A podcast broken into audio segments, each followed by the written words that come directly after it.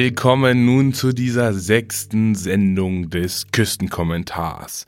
Letzte Woche war Frank Glanert bei mir zu Gast im Studio und wir haben über Fahrradfahren und das Inera-Projekt gesprochen. Kann man sich nochmal in der letzten Folge anhören. Folge 5 ist das.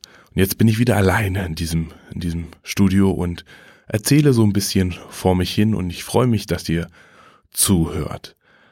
Ja, heute ist Rosenmontag. Ihr habt es schon ein bisschen im Intro gehört. Da ist ein Rosenmontagszug bei mir am Studio sozusagen vorbei gefahren. Da habe ich mal kurz mein, ähm, mein Mikrofon rausgehalten. Allerdings war es gar kein richtiger Rosenmontagszug, denn der Zug fuhr schon am Samstag bei mir vorbei.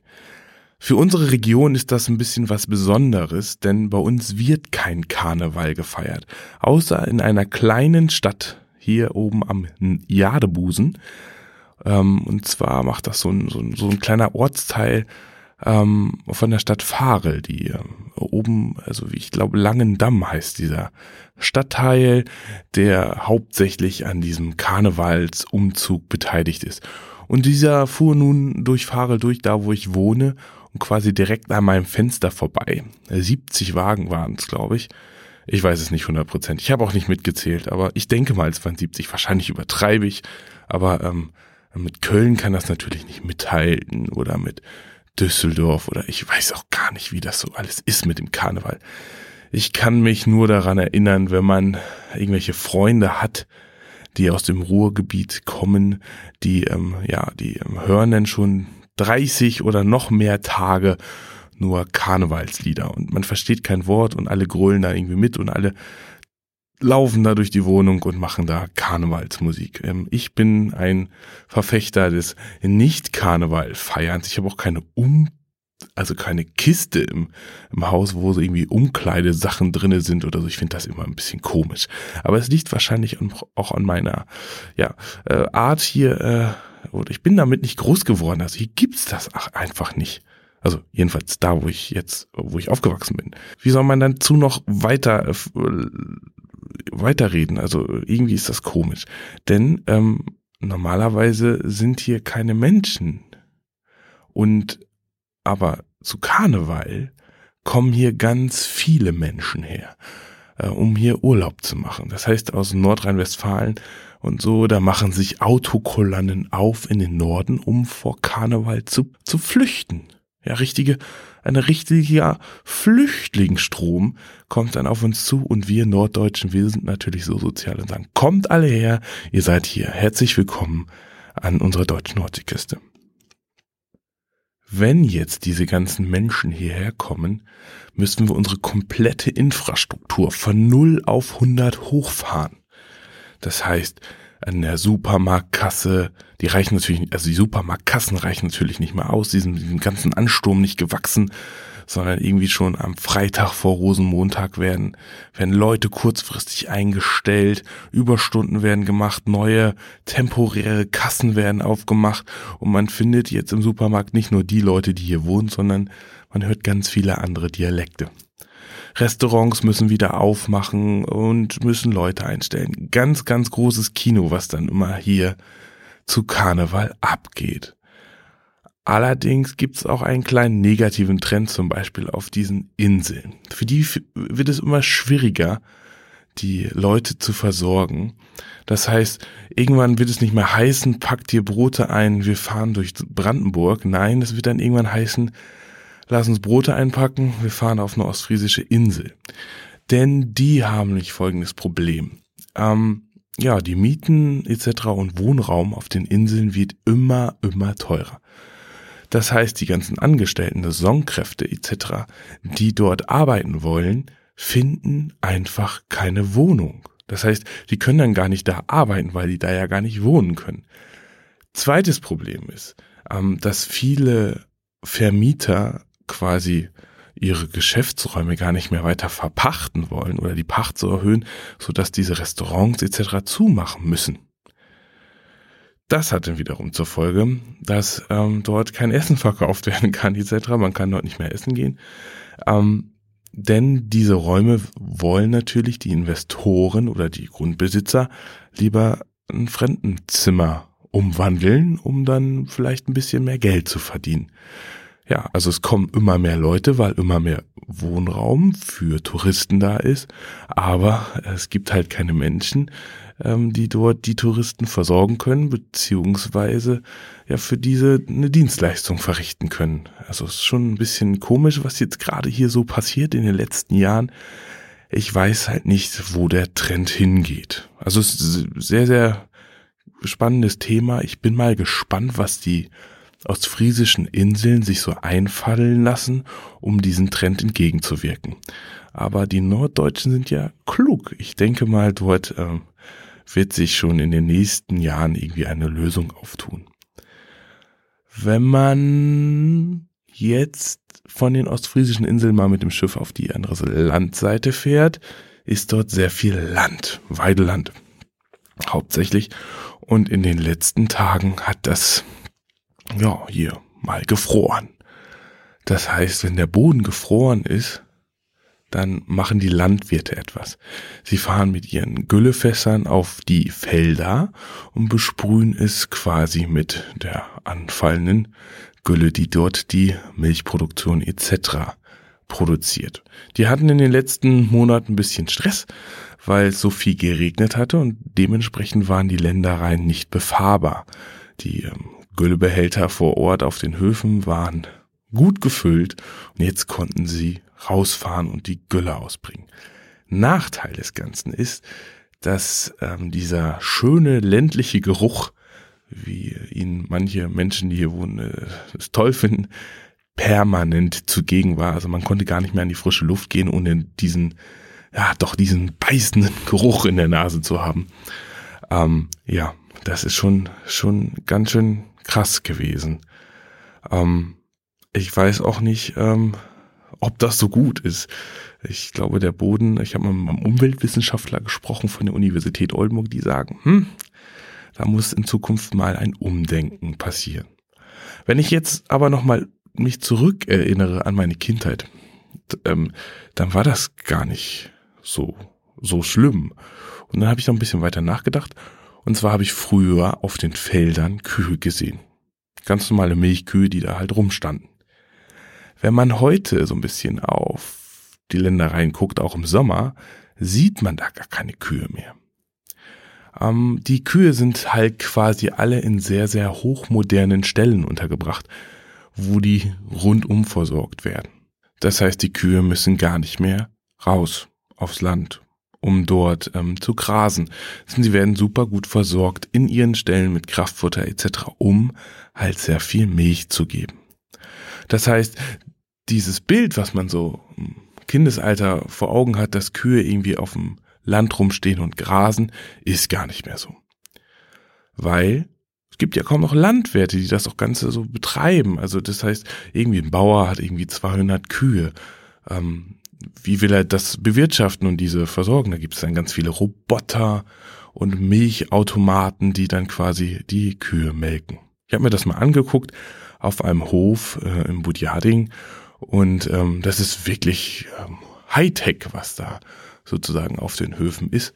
Das heißt, der Bauer hat so eine App, da kann er dann genau gucken, wie viel wie viel Milch gibt eine Kuh oder ähm, anhand von bestimmten Parametern, die beim Melken abgenommen werden, kann man halt gucken, ob vielleicht irgendwie eine Entzündung im Körper ist oder ob sich bald eine Krankheit andeutet etc.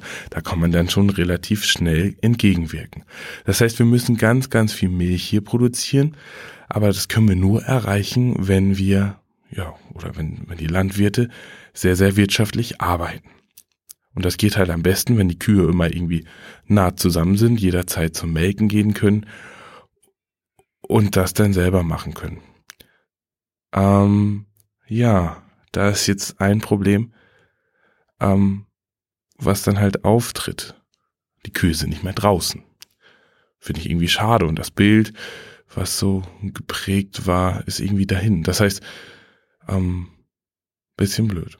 Also früher war das halt so, ähm, es standen halt auf jedem, auf jedem Feld so, so mobile Melkstationen, wo die Kühe dann, was weiß ich, morgens, mittags und abends gemolken werden, war natürlich sehr, sehr personalintensiv. Das heißt, da musste halt jemand hingehen. Aber ähm, wenn man halt irgendwie 200 Kühe hat oder so, dann schafft man das nicht irgendwie. Das ist gar nicht möglich, weil 200 Kühe passen gar nicht auf eine Weide und da muss man irgendwie ganz viele Weiden abfahren und so. Das geht alles gar nicht mehr. Ähm, ja, und diese ganzen vielen Kühe produzieren halt ganz viel Mist und das macht jetzt, dass die Luft stinkt und das ist irgendwie nicht schön. Ähm, was kann man jetzt dagegen tun? Also viele Landwirte bei uns haben sich da schon ein paar Gedanken drüber gemacht. Hey, wir schicken jetzt wieder ein Teil der Tiere, also von den 200 vielleicht 50, wieder zurück auf die Weide und ähm, mit wieder so mobilen Melkstationen und ähm, vermarkten diese Milch als Weidemilch. Weidemilch, weil die Kühe dann halt auf der Weide stehen. Ähm, kann man im Supermarkt mittlerweile schon kaufen oder direkt vor Ort bei den Bauern. Da gibt es sogenannte Milchtankstellen, da kann man dann hinfahren, wirft irgendwie so, so zwei Euro in so einen Automaten, hält dann eine Flasche mit, die man mitgebracht hat und dann kommt da halt perfekte, super coole Weidemilch unten raus, die man sich dann irgendwie in den Kühlschrank stellen kann. Hält allerdings nur zwei, drei Tage die Milch, weil die natürlich nicht nachbearbeitet wurde in der Molkerei etc. Also Appell an euch alle, damit, wenn ihr das wieder wollt, wenn ihr in den Norden kommen wollt und wieder Tiere und Kühe auf der Weide sehen wollt, kauft bitte diese gute, teure, obwohl so viel teurer ist die, glaube ich, gar nicht, diese Weidemilch. Würde mich sehr, sehr freuen, wenn ihr das machen würdet. Kommen wir jetzt also zu einem anderen Thema, ähm, was auch ein bisschen mit Natur. Ich bin heute voll auf Natur. Äh, ich weiß gar nicht warum. Wahrscheinlich, weil ich ein kleiner Öko-Hipster bin, der gerne Fahrrad fährt und sein Kind bald in den Waldorf-Kindergarten schickt. Ich weiß gar nicht warum, aber äh, irgendwie, es ist auch natürlich. Irgendwie komme ich von der Küste. Irgendwie muss das auch. Ähm, kommen wir jetzt zu einem anderen Thema. Vielleicht Küstenkommentar Folge 7. Dort habe ich nämlich Besuch wieder. Ich, mir hat das so gut gefallen mit, äh, mit dem Interview mit Frank Lahner, dass ich mir für nächste Woche, ich glaube Mittwoch oder Donnerstag einen Gast eingeladen habe. Und zwar ist das Matthias Harms und er ist, ähm, er macht hier so Sport. Aber es ist irgendwie nicht so gewöhnlicher Sport, sondern anderer Sport. Mehr möchte ich dazu noch nicht sagen. Es ist irgendwie so, so ein Friesland-Sport. Ich habe das selber noch nicht gemacht, also ich bin super gespannt auf Matthias Harms, wenn er, wenn er nächste Woche darüber berichtet.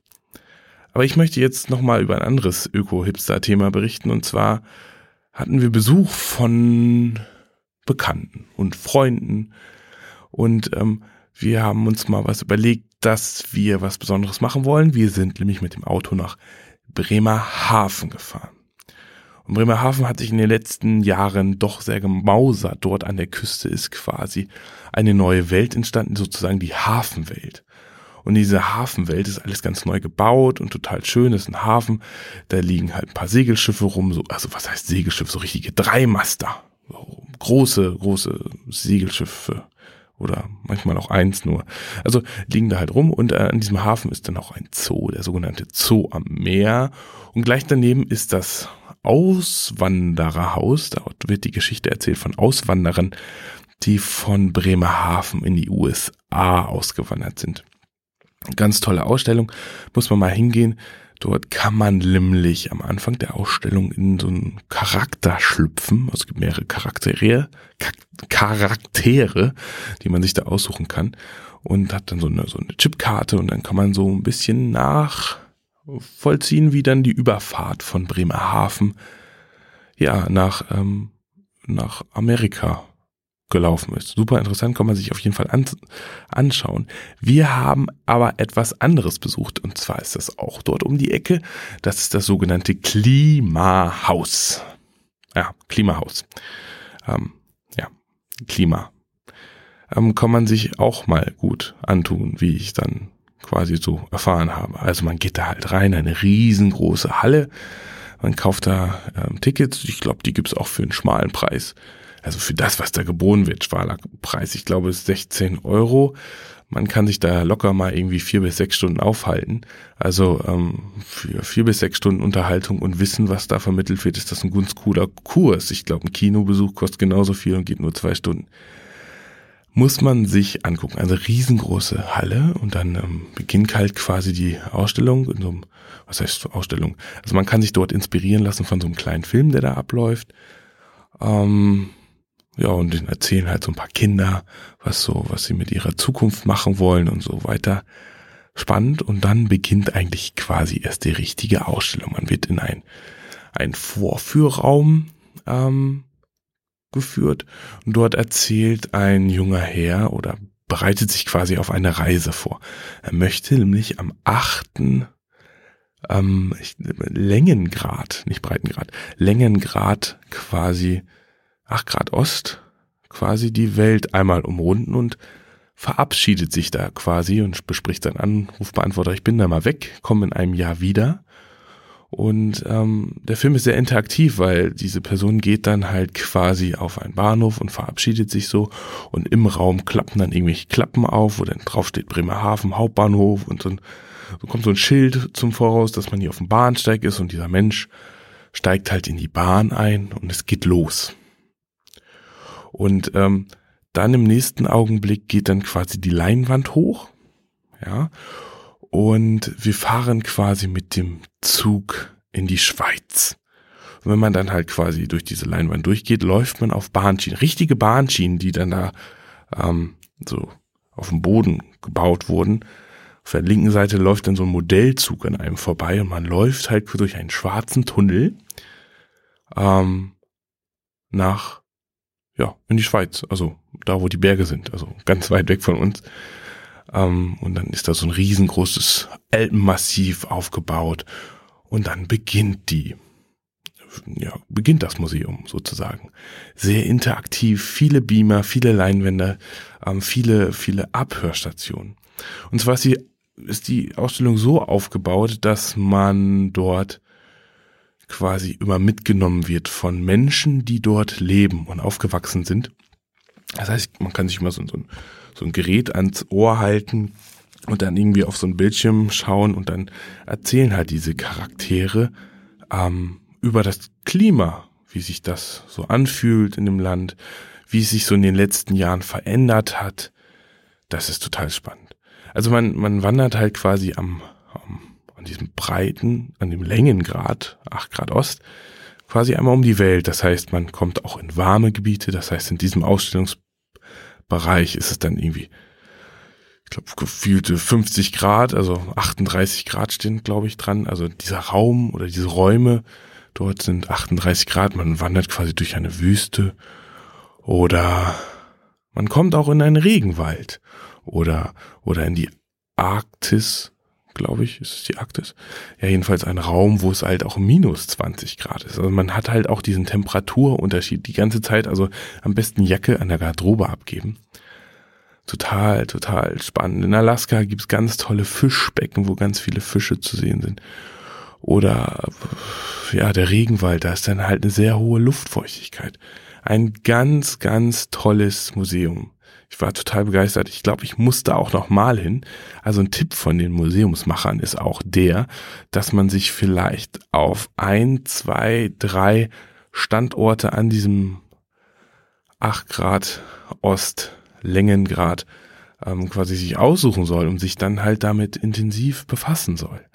Also weil, weil es gibt halt wirklich die viele Stationen, wo man halt hören kann, etc. Auf Samoa wird dann erzählt, wie das ist mit dem, mit dem Korallensterben, als dann irgendwie so ein großer Sturm kam. Und das erzählen dann halt Eingeborene und sagen, ja, mit unserer Kultur, wie das da so läuft, dass man da keine lange Haare tragen soll, aber trotzdem der Typ lange Haare trägt und mit Tempeln. Also sehr, sehr, sehr, sehr spannend. Muss man, muss man sich angucken.